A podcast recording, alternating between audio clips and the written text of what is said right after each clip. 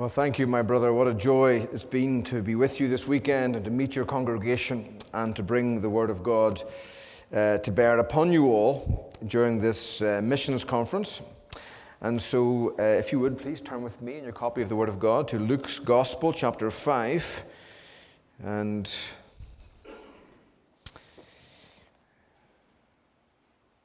we're going to read in verse seventeen. And my, my goal this weekend is...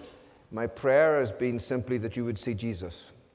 It's my experience that a church's vision for mission, whether at home, evangelism to our neighbors, or mission to the ends of the earth, our vision for mission rises and falls with our vision of Christ. If a church loses a sense of the felt Christ in its worship and work, everything else begins to peter out and die. And so my hope this morning is that as we look at the Word of God, the Lord Jesus will come down and that you will see none but Him only, and be ravished in your soul as you see the brightness of His glory. So Leviticus, sorry, Luke um, five, and we'll read verse seventeen, but before we do, let's pray. Our Father in heaven, all Scripture is breathed out by God.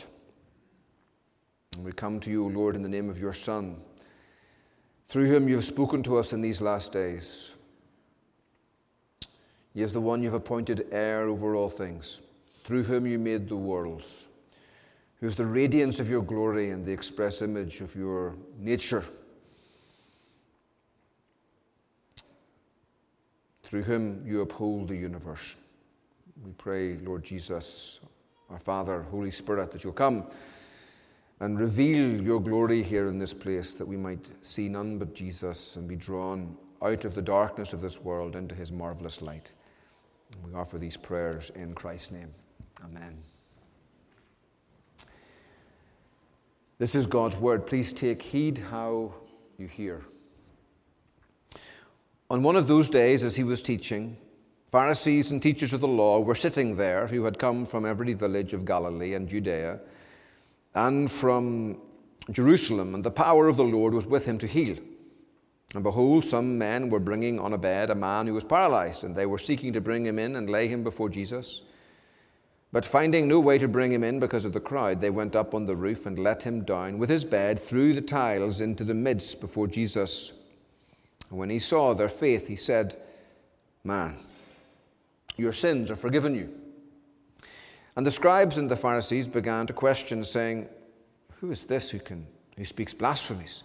Who can forgive sins but God alone?"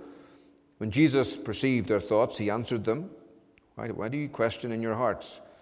Which is easier to say, your sins are forgiven you, or to say, rise and walk? But that you may know that the Son of Man has authority on earth to forgive sins, he said to the man who was paralyzed, "I say to you, rise, pick up your bed, and go home."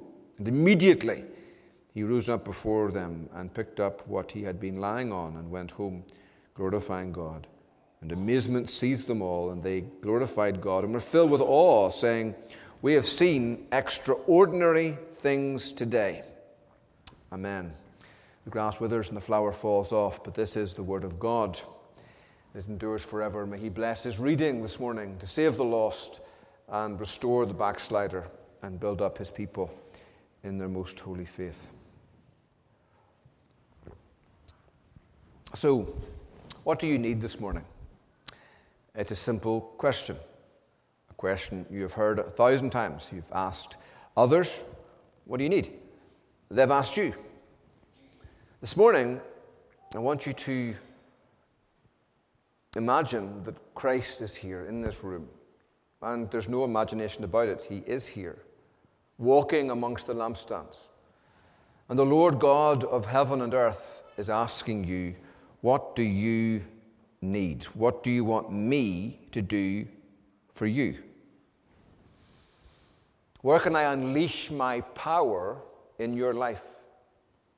To heal what is sick, to revive what is dead, to fix what's broken.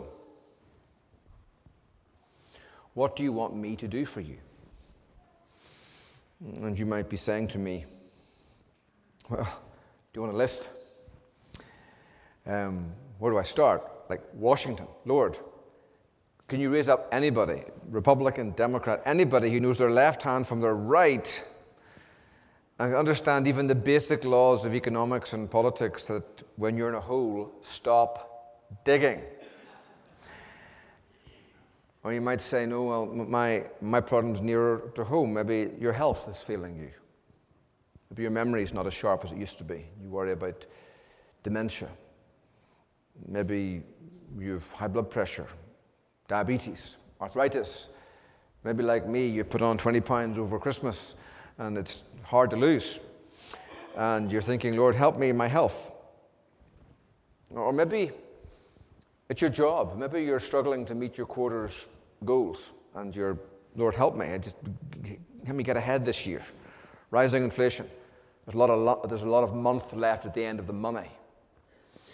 Or maybe, maybe your, your concerns are nearer home. Maybe it's your children. I've got six kids, and there's always one of them. It's like Sesame Street. One of these kids is doing his own thing.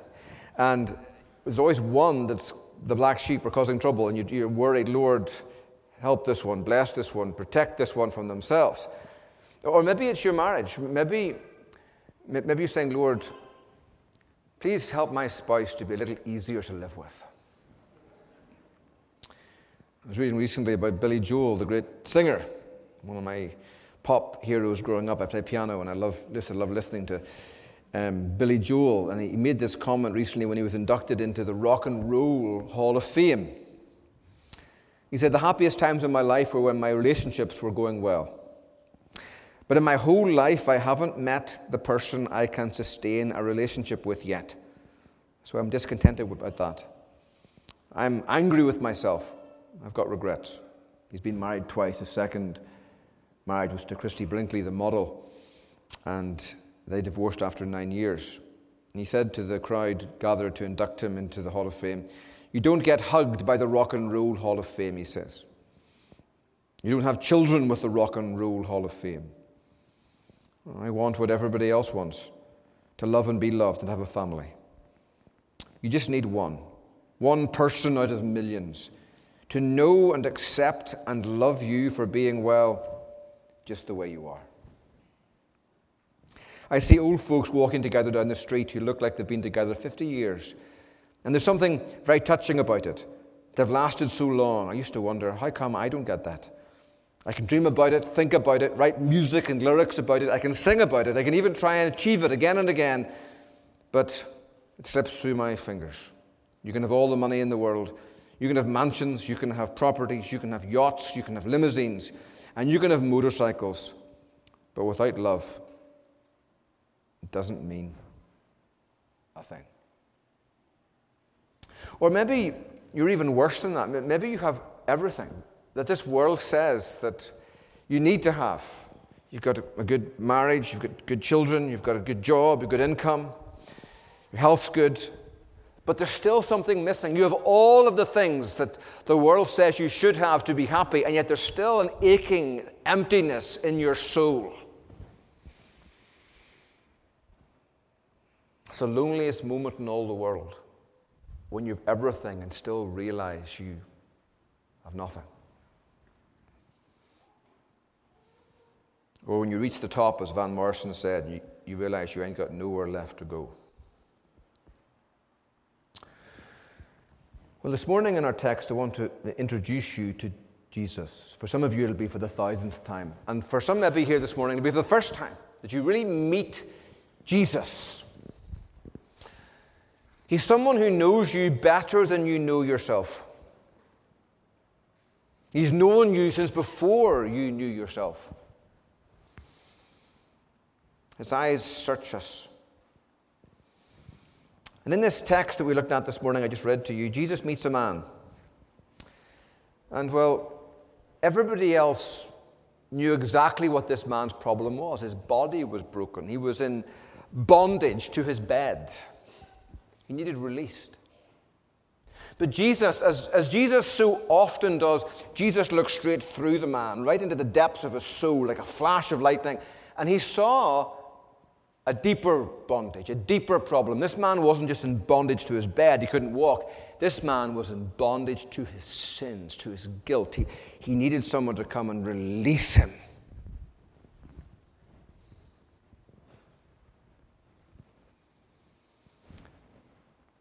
And Christ is here this morning,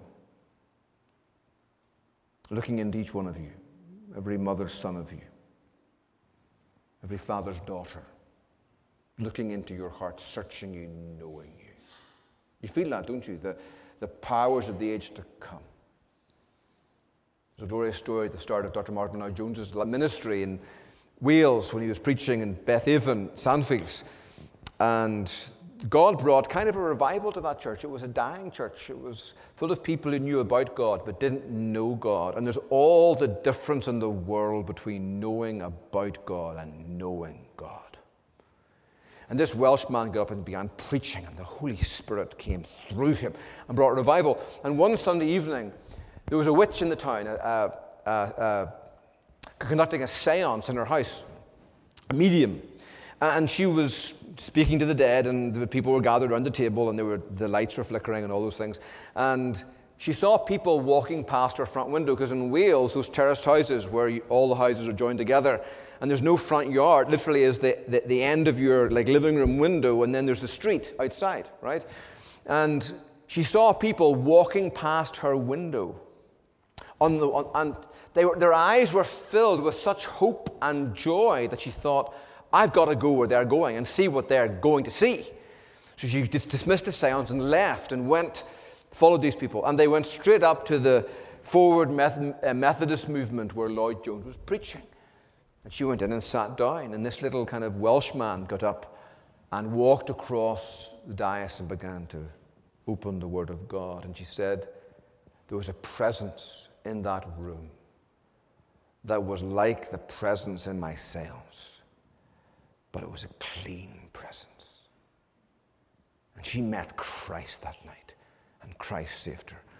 And my prayer this morning is that maybe some of you here this morning, maybe you've been members here for a long time, maybe you're here for the first time this morning, that Christ will save you and release you from your sins. What do you need this morning? What do you need? And there are two things that I think Christ shows us in this text that you need and I need. And the first is that you need someone to teach you. You need someone to teach you. Look there in verse seventeen. One of those days, as he was teaching, Pharisees and teachers of the law were sitting there, who had come from every village of Galilee and Judea and from Jerusalem, and the power of the Lord was with him to heal. Notice, Christ is a teacher before he's a healer. It's the constant thrust of this passage. If you go back Um, to the beginning of chapter five, verse one. On one occasion, while the crowd was pressing in on him to hear the word of God. The previous verses, in end of Luke four, Jesus came to a desolate place. People found him, and he said, I must preach the good news of the kingdom of God to other towns as well, for I was sent for this purpose. And he was preaching in the synagogues of Judea. And then back at Luke four, verse eighteen, as he's beginning his ministry in Nazareth, Jesus says, the Spirit of the Lord is upon me, because he has anointed me to proclaim good news to the poor. He has sent me to proclaim liberty to the captives and recovering of sight to the blind, to set at liberty those who are oppressed, to proclaim the year of the Lord's favor. Christ has come to speak. He's a teacher before he's a healer, right? It's one of the foundational things about the Bible. You open the Bible and begin reading the, the first chapter, and you meet a God who speaks, a God who makes the universe out of words when thought could have sufficed. God could have thought the Word into existence. And even in those first verses, you see God the Father, in the beginning, God. Bereshit bara Elohim, et hashemayim, ve'et ha'aretz in the Hebrew. That's not Irish, Hebrew. In the beginning, God created the heavens and the earth, right? And the Holy Spirit is hovering over the waters, waiting to get to work. What's he waiting for?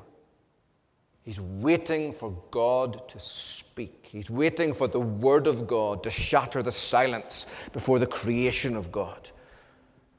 Vayomer Elohim vayechi or.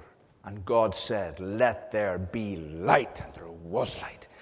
And right there at the very beginning of the Bible, we learn the lesson never to expect the Spirit of God to work without the Word of God. They work together like water and wet. The Spirit works by and with the Word. And even in that first chapter this morning, when you read Genesis one, you'll see God blessing the animals, be fruitful and multiply. But he speaks that blessing about the animals. But when he comes to Adam and Eve, it's the same blessing. But there's all the difference in the world because God speaks that blessing, not about Adam and Eve. It says God blessed them and said to them, be fruitful and multiply. That you, me, Adam, Eve, the, the, the, the human race, we are designed by God to receive words from God and about God and to recognize it when we do. We're made in God's image. When your mother calls you on your cell phone, you don't ask her for I D. You recognize her voice. And you hear the word of God. Everywhere you look, creation screams at you. From the, the wings of a hummingbird to the whales and the dolphins and the sea, these genius animals. It's amazing. I mean, dolphins, they never get caught. When you're fishing, at the back of your fishing boat, you never catch a dolphin, right? These massive brains, bigger than our brains sometimes. I wouldn't mean human beings, you know, if aliens were kind of like, you know, putting a hamburger on, on a string from the clouds down Main Street, we'd be going, oh, that looks really good. And we'd be hooked and landed before we knew what a worm was. You never catch a dolphin. These animals dancing in the waves behind fishing boats. Genius. And, and they reveal the glory of God. You hear God's word in the thunder and the, the breeze on a cool spring day. And, and you hear God's word also in your conscience. That human beings all across this world, we are united by the conviction that you ought to behave a certain way. One man said, human beings are the only creatures who blush or that know they need to blush. We have a conscience.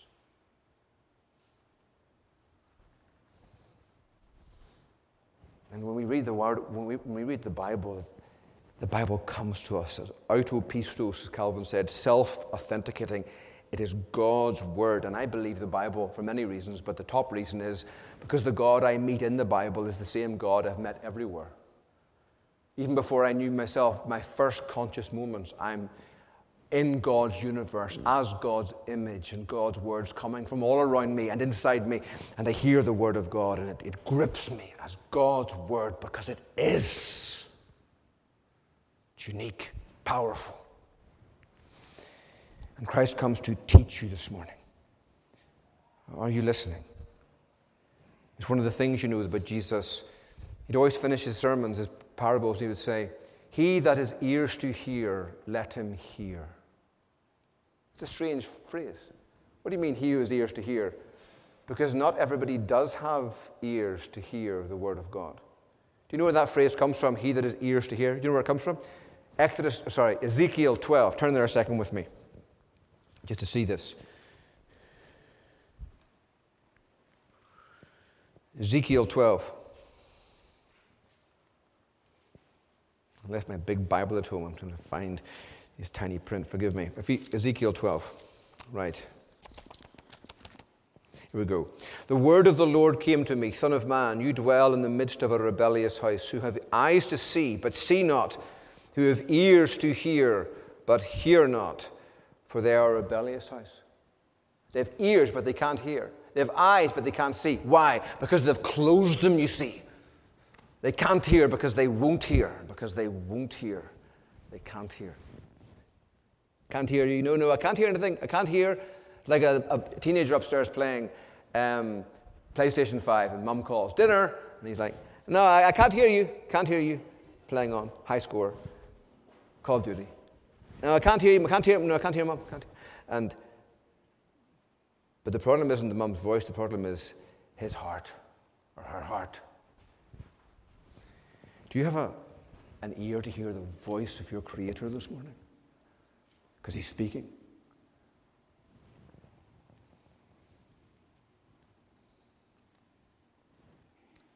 Because the first act of worship, the first act of having the pieces of your life put back together again, the first step toward finding that life, that joy, that happiness, that satisfaction you're longing for, is for you to stop speaking and to listen. That's the problem in America and across the West, that we think the first thing we do in worship is to speak. No, no, the first thing you do in worship is to shut up and listen.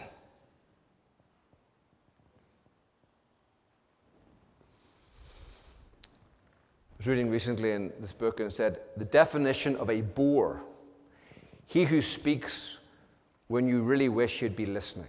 I thought, that's also the definition of a teenager. He who speaks when you really wish they'd be listening. And God is speaking. Are you listening?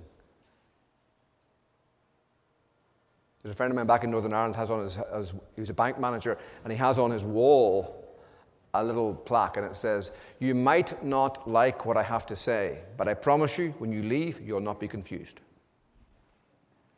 And Jesus is here this morning, and he's speaking to you. And you might not like what he has to say about you. You might not like what he has to say about why your life is in pieces and what's wrong with your life. It's not a problem outside of you trying to get in. It's not the economy. It's not Washington. It's not your marriage. It's not your children. It's not your bank balance. The problem inside you, as G K Chesterton said in that famous essay, when the Times of London asked, what is the problem? What's wrong with the world? And Chesterton wrote in the winning essay, dear sir, the problem with the world, I am.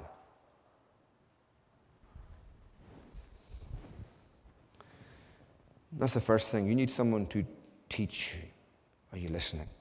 The second thing is you need someone to free you, to liberate you, to, to be of sin, the double cure. This man comes to Jesus. He actually can't come. He's crippled. He's paralyzed. Perhaps it was a diving accident. As a young lad dived into the sea or the or the um, the River Jordan when it was shallow and banged his head off the bottom, fractured his spine, paralyzed from the neck down. Maybe he was born that way. Maybe he had cerebral palsy and is a spastic quadriplegic and his muscles are all contracted and he can't move. Interestingly, he's a cripple, but he doesn't, he's not the one believing. His friends brought him to Jesus. And the text says when Jesus saw their faith, not his faith, it seemed to be his friends brought him. The man is entirely passive in the whole procedure. He's a cripple coming, right, to Jesus. And you remember the thing about these three stories.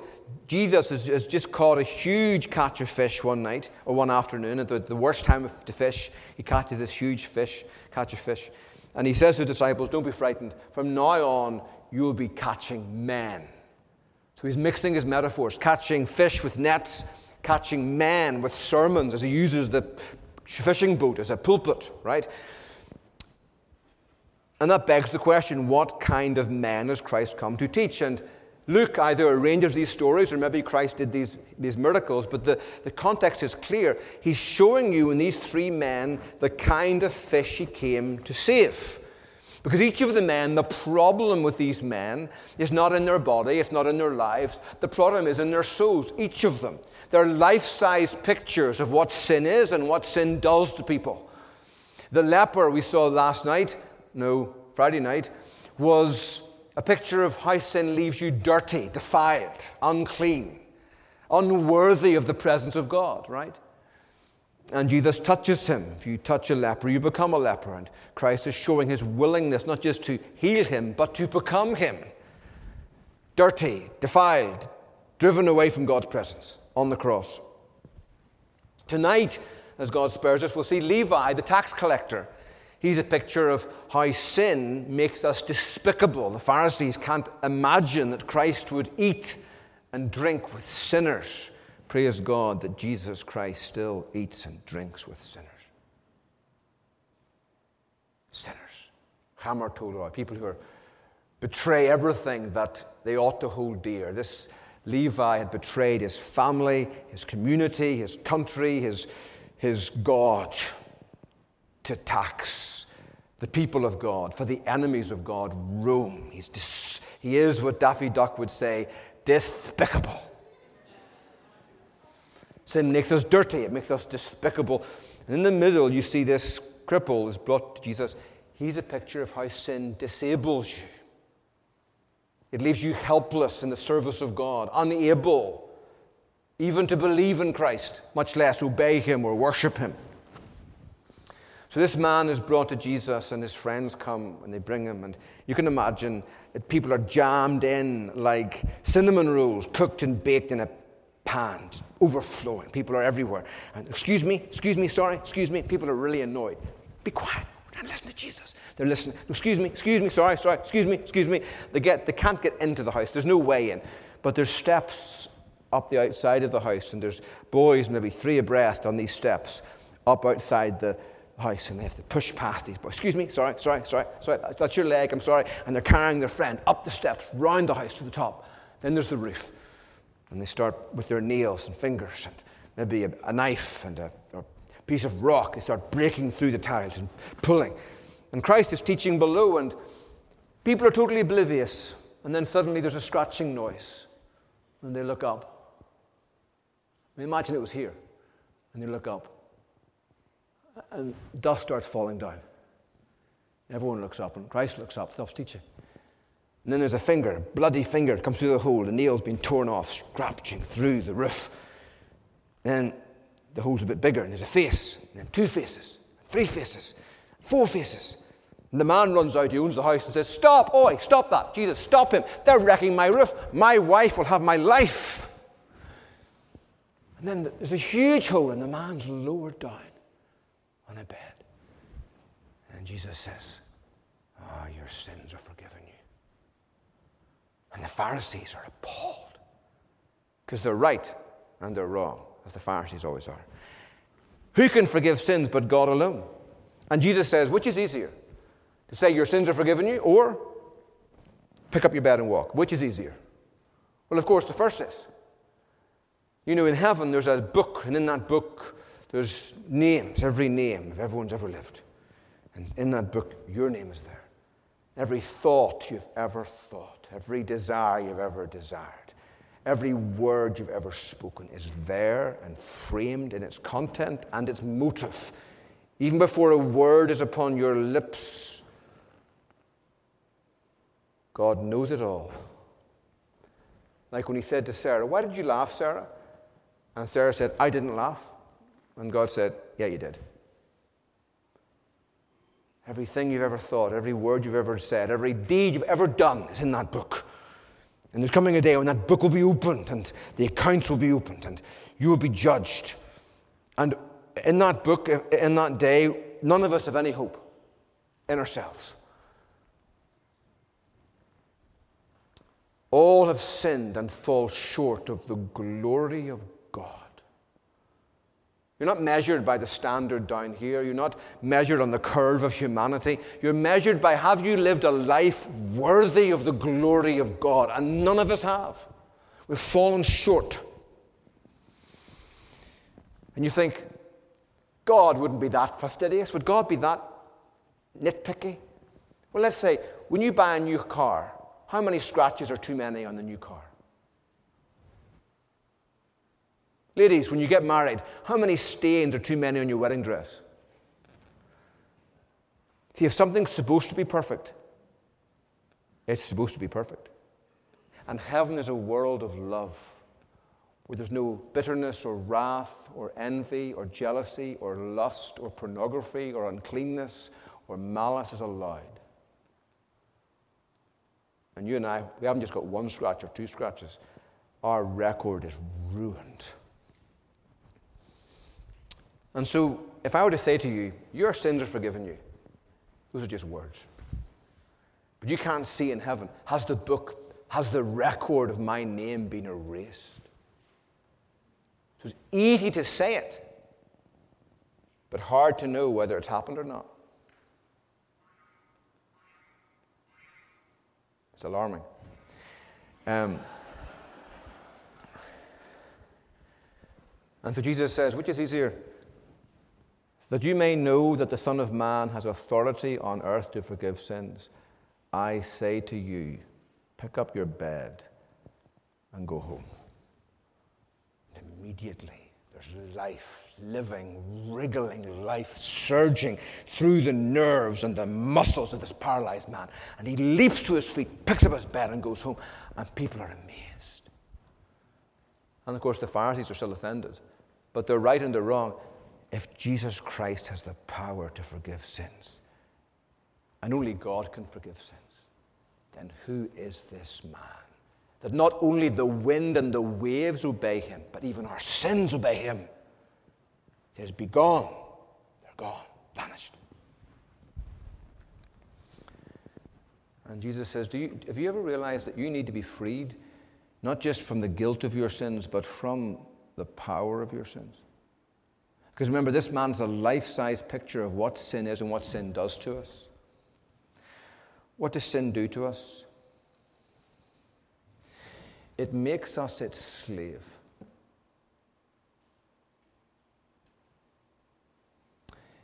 Its willing slave.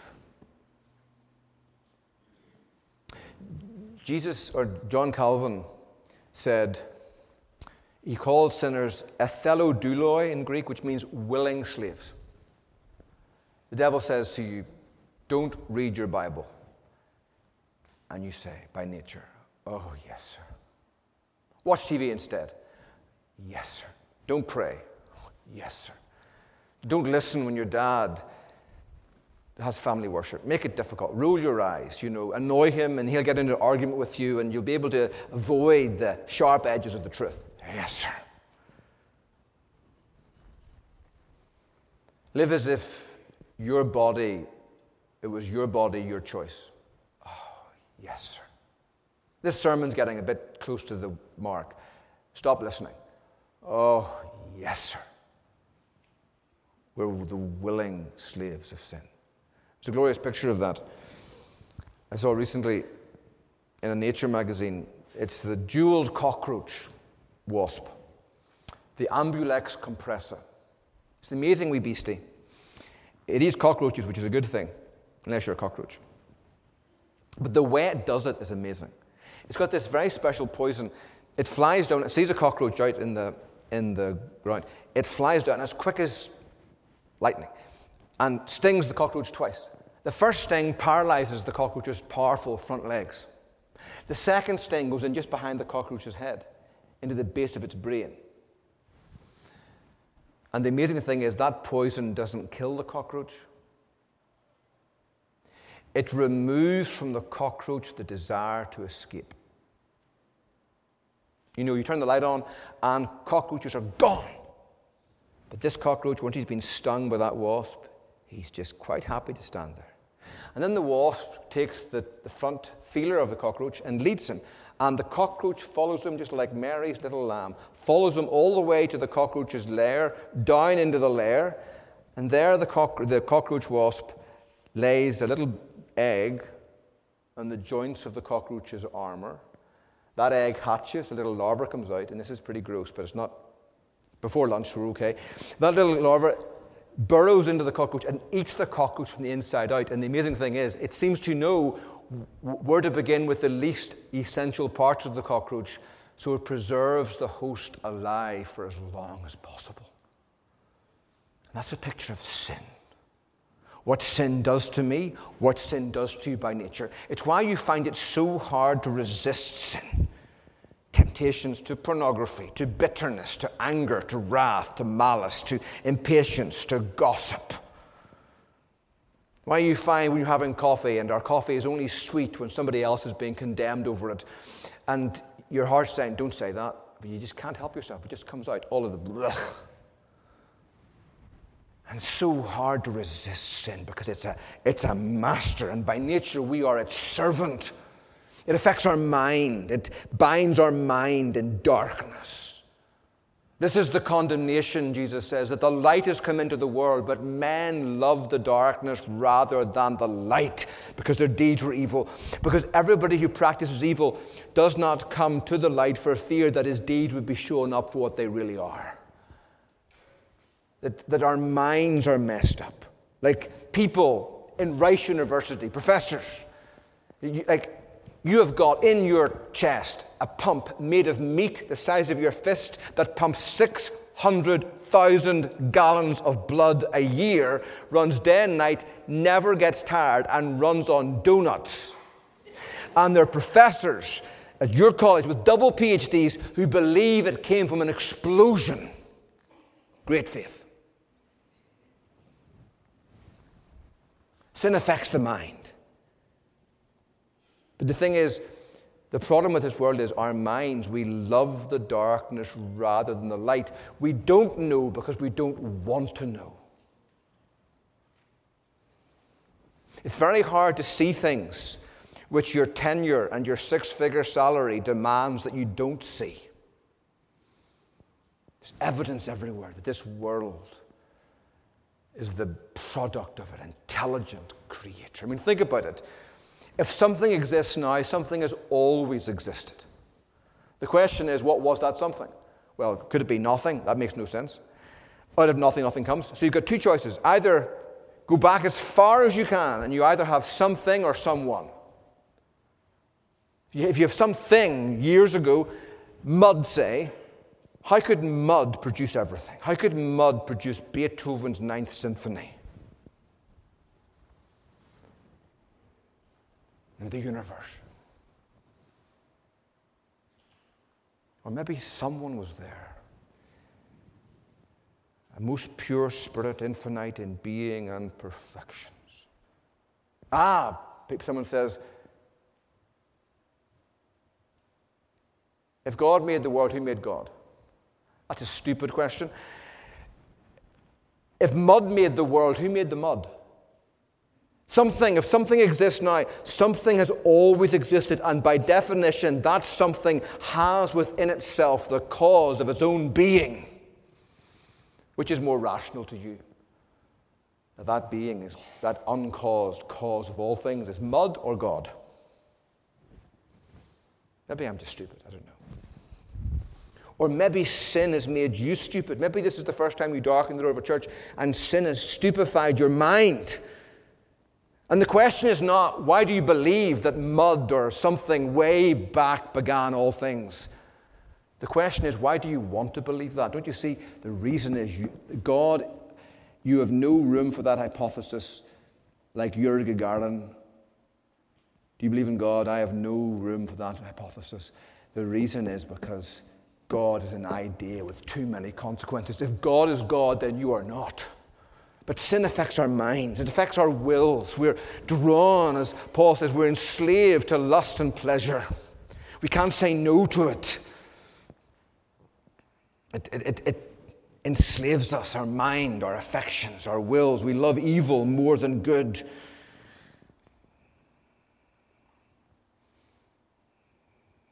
The real problem, of course, is that by nature, you and I, Paul says, are dead in our sins. Remember once I was talking, uh, there's one of the most amazing experiences I ever had. I have led very few people to Jesus Christ. Most of the ones that I have have backslidden. But this guy, atheist, hardened atheist. And I was at Panera Bread with him. And we were talking, and he was the son of one of my deacons at church, and uh, hardened atheist, and we were talking. And he said, I just hate dogmatism. I said, you sound pretty passionate about that. How badly do you hate dogmatism? He says, I am dogmatically opposed to it. And I said, that's your problem. I said, it's very difficult. We're all dogmatic about something, aren't we? He said, listen, I'll be honest with you. I've tried to live the Christian life. It doesn't work. I said, can I tell you why? And he said, okay. I said, well, I'm going to assume the Bible is true, but the Bible says that human beings have gone through various states. When God first made us, we were living souls in living bodies. And God said, the moment you sin, you'll die. Adam sinned, and he died in his soul. And at that moment, Adam and all his children became dead souls in dying bodies. That our souls... Our bodies are catching up with our souls. Our bodies are dying because our soul is dead. Now, I said, that's pretty hard to explain. Like, how can you be a dead soul? You feel alive, don't you? You go, kind of. So I said, so if I had a heart attack now and dropped dead, right, would my body cease to exist? No, it just wouldn't have the life that God intended it to have. The eyes wouldn't be seeing, the ears wouldn't be hearing, the hands wouldn't be touching, the mouth wouldn't be speaking, the heart wouldn't be beating. It would be there existing, but there'd be no life. Well, it's just like that with your soul by nature, I said. You're dead. God shows you his glory, and your first impulse should be to worship if you were a living soul. But you see nothing special because you're blind. And when God speaks, you hear nothing special because you're deaf. And when God commands, you defy him because you're defiant, and sin has killed you, and you're dead in trespasses and in sins, and you go along with the rest of the world like dead fish swimming, being pushed downstream with the world. I said, you must be born again. And I kid you not, he went, I want to spend the rest of my life glorifying God. How do I do that? And I was like, well, that's never happened before. it, was, it was the most amazing thing I ever saw in my life. He literally jerked and he went, I want to spend the rest of my life glorifying God. How do I? He's like, he was a Presbyterian. He just heard the gospel the first time. And uh, it was the ama- most amazing thing. And I took him to my car and we prayed. And uh, he wept and he said, God, my parents taught me, and I knew it was true, and I hardened my heart. Telling words. And I hardened my heart. And I asked him later on, what, how did you come to know God? How did that, how did that all that happen? And he said, well, the first thing was my dad was an angry man, bitter and angry, and suddenly God changed him when he came to your church. And that was, I couldn't, my atheism gave me no categories to explain that. And then when I came on Christmas and Easter to be a good son, when I was worshiping at that Presbyterian church, he said there was a supernatural power at work, and I couldn't deny it, that my atheism gave me no categories to explain. And that's happening here now. That you and I, by nature, are slaves to sin. And that doesn't mean we just can't obey God. It doesn't mean that we just can't say no to sin. The, the bigger problem is you can't even come to Jesus. Jesus says, no one can come to me unless the Father who sent me draws him. And you think, wow, how do I get saved then? You come to Jesus. But you tell me I can't come. Yes, and the reason you can't come is because you won't come. And it's because you won't come that you can't come, right? How do I get saved then? Well, the wonderful thing is, you'd be in a hopeless situation if I was the only one speaking. But I'm not. The Lord Christ is here this morning. The image of the invisible God, the firstborn above all creation, the one by whom all things had their existence, the beginning of everything that ever had a beginning. Jesus Christ is here. When he was in ministry, at the very beginning of his ministry in Mark one, there was a man at synagogue, and all we're told about this man is what he could not do.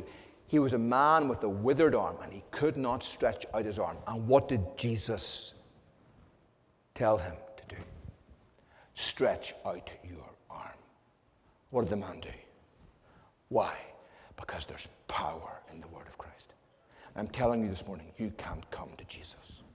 You can't break your addiction to pornography. You can't break your addiction to alcohol or whatever else is your favorite waste of time that's consuming you and drawing you, making you look down to this earth to satisfy your soul when really you should look up to God. You can't look up to God because you don't want to. But Jesus is saying to you, come to me. Come to me. Come to me. Come to me. Young man, young woman, come to me. No one can come unless my Father drags him. And maybe you're feeling the Holy Spirit tugging at your heart. And I tell you, yield yourself to that. Jesus is offering himself to all of you here this morning. Don't worry about, am I elect? I used to worry about that. If I'm not elect, I can't come. So uh, Jesus doesn't offer himself to the elect. He offers himself to sinners. You're a sinner. Come to me. If you come, any who come, all who come, I will by no means cast you out. Unless you exclude yourself by not coming, Jesus says, if you come, even if you were reprobate, if you came, I'd forgive you. all who come. I love that word, all. I will by no means cast out. Whether for the first time or the thousandth time. Maybe you find yourself in bondage to sin. You profess Christ, but you're enslaved to sin. Jesus says to you, come to me, and I will be of sin the double cure. You're not in this by yourself. I will give you the Holy Spirit to break the power of cancelled sin. I'll forgive you. I'll cleanse you. I'll make you a child of the living God. And you will have redemption through my blood, the forgiveness of sins. There's one here who's big enough and good enough to say to you, your sins, though they are many, are forgiven. I've taken them as my sins upon the cross, and I've been consumed and crushed by my Heavenly Father. God treated me, the son of his love, as his enemy, that he might treat you, his enemies, as sons and daughters of his love. Now you are the sons of God, and it does not yet appear what you shall be. But when he appears, we shall be like him, for we shall see him as he is. And everyone who has this hope purifies himself just as he is pure. Come to me, Jesus says, and let me be not just a sinner's friend, but your friend and your Savior. And feel the power of my saving love. Let's pray together. Father in heaven, thank you this morning, O God, for your mercies. Grant, O Lord, that your word will live in all of our hearts, and you will do for us what we cannot do for ourselves. You would save us. In Jesus' name, amen.